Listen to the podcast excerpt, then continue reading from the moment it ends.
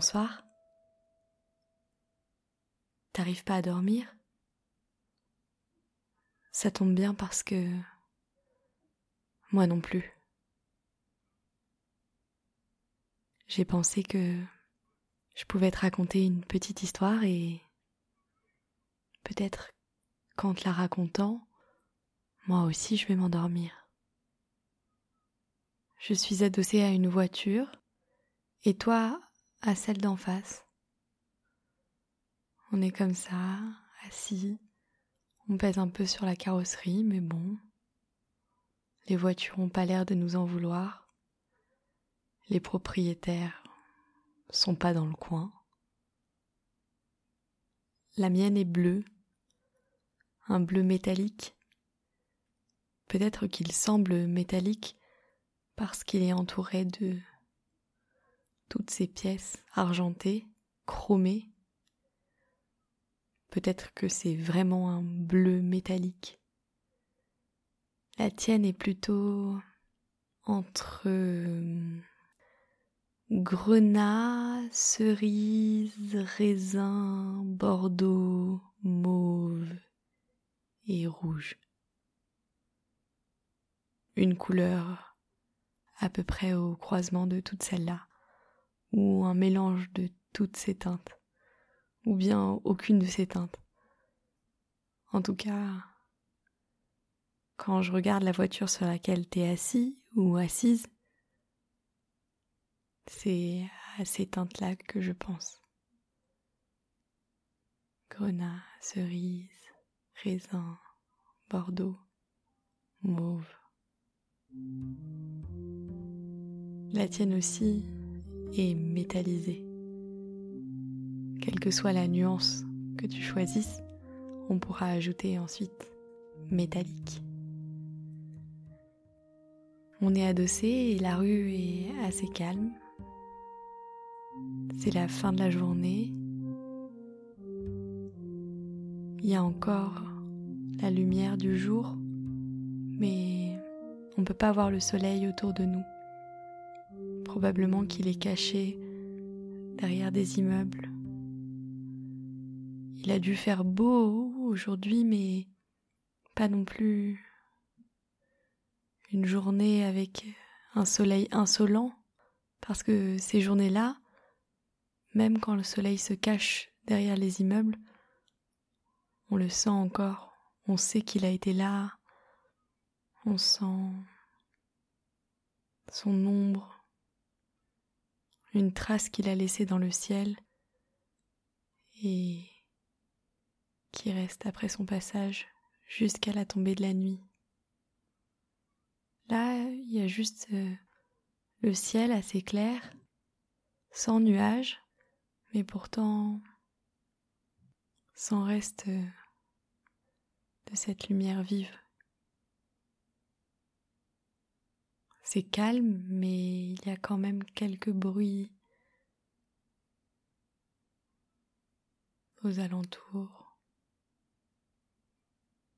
En tout cas, autour de nous, Rien ne bouge.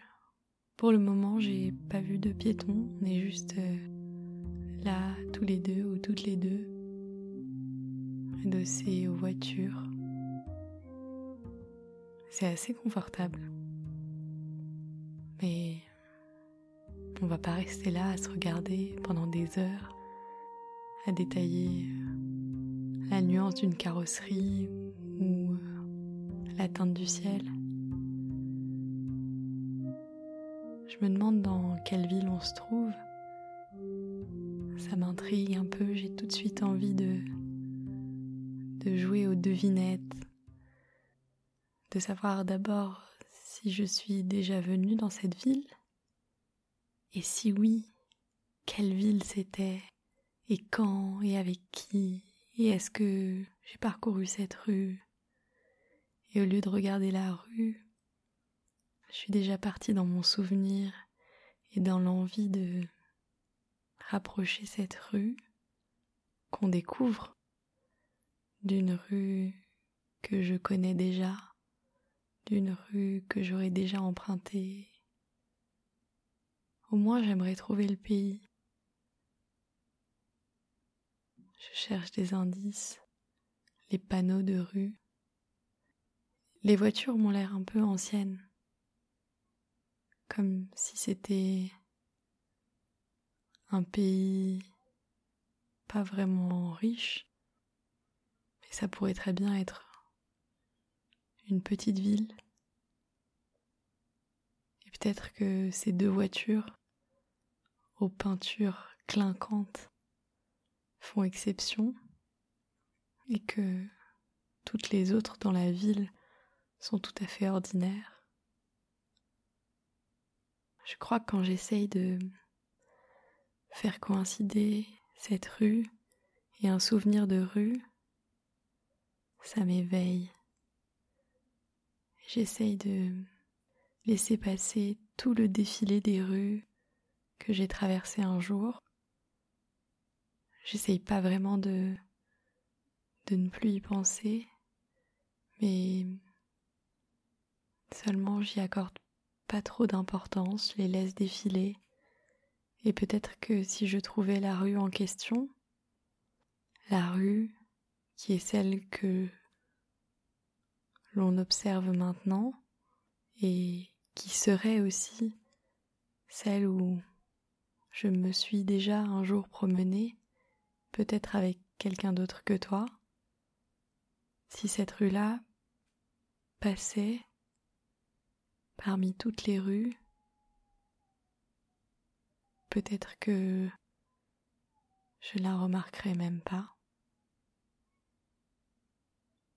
Je te fais un signe de tête pour savoir si tu d'accord pour euh, quitter ton siège de fortune et t'as l'air de dire ok. Donc on se met en route enfin en route. On fait quelques pas pour sortir de cette petite rue qui a la largeur d'une rue descente, mais qui est assez courte, comme on l'attend des ruelles. On rejoint la rue principale qu'elle coupe. Ici, il y a quelques passants quand même qu'on croise à contresens, qui sont parfois habillés avec des couleurs, parfois plutôt en nuances de gris, de beige, de marron, des camailleux qui ressemblent aux façades, aux portes, des passants qu'on ne voit pas trop et qui ne nous voit pas non plus, qui nous laisse marcher tranquillement. Il y en a toutefois une qui se détache un peu avec un bonnet jaune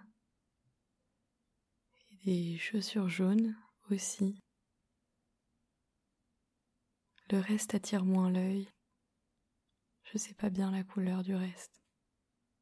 Mais le bonnet, il est jaune. Et les chaussures aussi, je l'ai dit. C'est plutôt un jaune chaud qu'un jaune citron. Un jaune qui dit la chaleur et pas l'acide. Au loin, il y a des pleurs, je crois. peut-être euh, une fenêtre ouverte d'un voisin, une voisine. C'est pas des pleurs trop inquiétants, sont juste les pleurs quotidiens. On sait que quelqu'un s'en occupe et ça nous rassure. On peut continuer à suivre la fille au bonnet jaune et aux chaussures jaunes. Maintenant, elle nous a dépassés. On était restés à peu près à la sortie de la ruelle et on, se met à suivre ses pas. Elle sait où elle va et nous pas vraiment. Ça a l'air bien de la suivre. de son bonnet, il y a de larges boucles qui dépassent, un peu rousses. Ces boucles ont l'air douces. J'ai envie de passer mes doigts dedans, comme à chaque fois que je trouve une texture intéressante. Elle s'est arrêtée pour chercher quelque chose dans son sac. Tu as le temps de regarder ses boucles. On la regarde, mais bien sûr, euh, on n'est pas vraiment là et on n'est pas des voyeurs, des voyeuses un peu bizarres qui s'arrêteraient dans la rue. On est juste des présences dans cette rue. Il y a une drôle de texture, douce, en forme de boucle, qui dépasse d'un bonnet jaune. Et ça nous intéresse. Alors on regarde. Je crois qu'elle n'a pas trouvé ce qu'elle cherchait dans son sac. Mais en tout cas, elle s'est remise à marcher un peu. J'ai dit qu'on était juste des présences, mais j'ai quand même l'impression qu'elle sait qu'on est là et qu'elle nous emmène un peu avec ce bonnet jaune et ses chaussures jaunes, comme si elle avait été envoyée pour nous comme un guide qui nous attendait dans la grande rue la grande rue qui coupait la ruelle, pour nous amener quelque part. On continue à marcher avec elle, près d'elle. On est d'autant plus rassuré qu'on sait que c'est notre guide maintenant. Quand j'ai dit que je sentais qu'elle était là pour nous, Elle nous a fait un signe de tête et elle nous a dit de venir pour nous rassurer si jamais on avait peur de suivre quelqu'un qui voulait pas être suivi. Elle nous a dit Et c'est pour ça qu'on continue à marcher avec elle. On marche pas non plus vraiment à côté parce que Peut-être qu'elle nous intimide un peu, en tout cas, elle est. Elle est pas vraiment comme nous dans cette rue, elle est plus. plus réelle. Et nous, on est juste comme un entre-deux. Peut-être parce qu'on est entre la veille et le sommeil, mais il faut pas qu'on s'approche trop trop près. Et euh, on a pris une, deux, trois rues. Je saurais pas revenir aux voitures de tout à l'heure. Et euh, elle pousse une petite grille verte. Les grilles vertes des parcs, des jardins. Est-ce qu'on est à Paris alors? Je peux pas m'empêcher de voir ce verre bouteille et de me dire que c'est un indice et que ça me dit que je connais cette ville. Mais c'est pas très important que ce soit une grille verte parisienne ou une grille verte d'ailleurs. Ce qui compte, c'est que c'est une grille qui mène à un parc ou un jardin. Et ça, ça me semble une très bonne nouvelle. Tu commences à savoir que j'aime beaucoup les parcs et les jardins. Alors si on peut quitter le capot d'une voiture pour euh, s'approcher d'une mare ou seulement même d'une étendue d'herbe, c'est déjà chouette. Il y a des allées un peu sablées et des pelouses. Et même la mare dont je rêvais. Une petite mare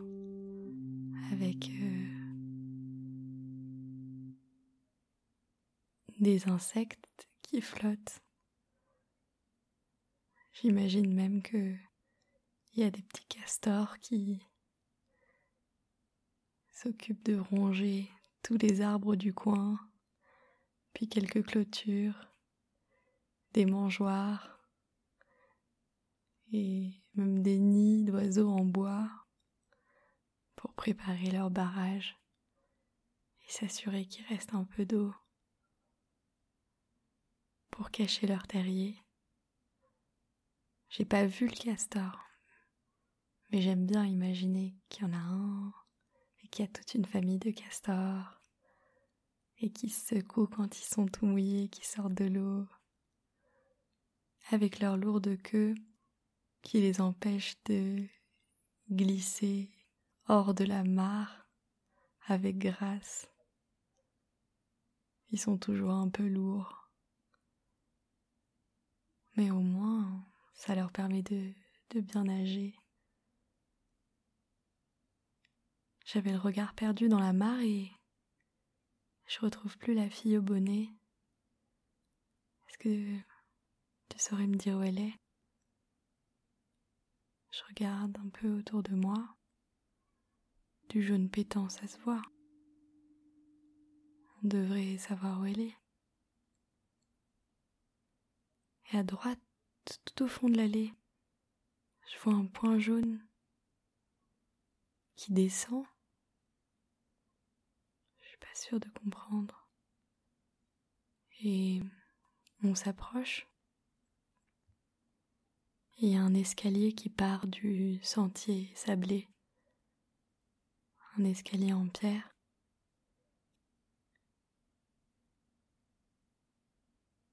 qui mène à une sorte euh, d'igloo mais fait de pierre qui est là dans un coin du jardin. Mais j'ai l'impression que si on arrive à l'entrée de l'igloo et qu'on se met à l'intérieur, il n'y aura plus le jardin. Et que ce sera pas grave. Alors on essaye d'entrer dans cet igloo où il fait frais et où il fait sombre, une obscurité qui nous rassure parce que elle nous permet de nous reposer les yeux. Et quand il fait sombre, ça sert plus à rien d'ouvrir les yeux. On les garde fermés. On est bien. On cherche pas trop à savoir ce qu'il y a à l'intérieur de l'igloo parce qu'on sait qu'il n'y a que nous et que la fille au bonnet jaune, une fois qu'on est entré, elle est repartie pour nous laisser tranquilles. Je passe quand même la tête par la porte, la sorte de petite arche. Et à l'extérieur, c'est vrai que il n'y a plus le jardin. C'est comme si on flottait sur des draps violets. Un flottement très rassurant qui porte notre igloo. Autour de l'igloo, il fait sombre. Il n'y a plus rien à explorer. Il faut juste qu'on s'installe à l'intérieur. Alors c'est ce qu'on va faire. Rentrer, faire glisser le rideau pour que l'arche ne soit plus ouverte vers l'extérieur. Un lourd rideau très doux en main. Tu peux le toucher aussi si tu veux. Et au sol, dans l'igloo, on a des couvertures de plein de matières, des qui grattent un peu en mouton, je sais pas trop, des couvertures en laine, des couvertures en velours, des couvertures un peu plus fraîches, presque plastifiées. Puis on peut se faire notre nid un peu comme on veut, avec des bouts de couverture, des plus fraîches si on a trop chaud ou des plus chaudes si on a un peu froid. On peut enrouler un peu pour mettre sous notre tête. On peut en mettre plein sur nous si on a envie d'avoir le poids des couvertures qui nous réconfortent.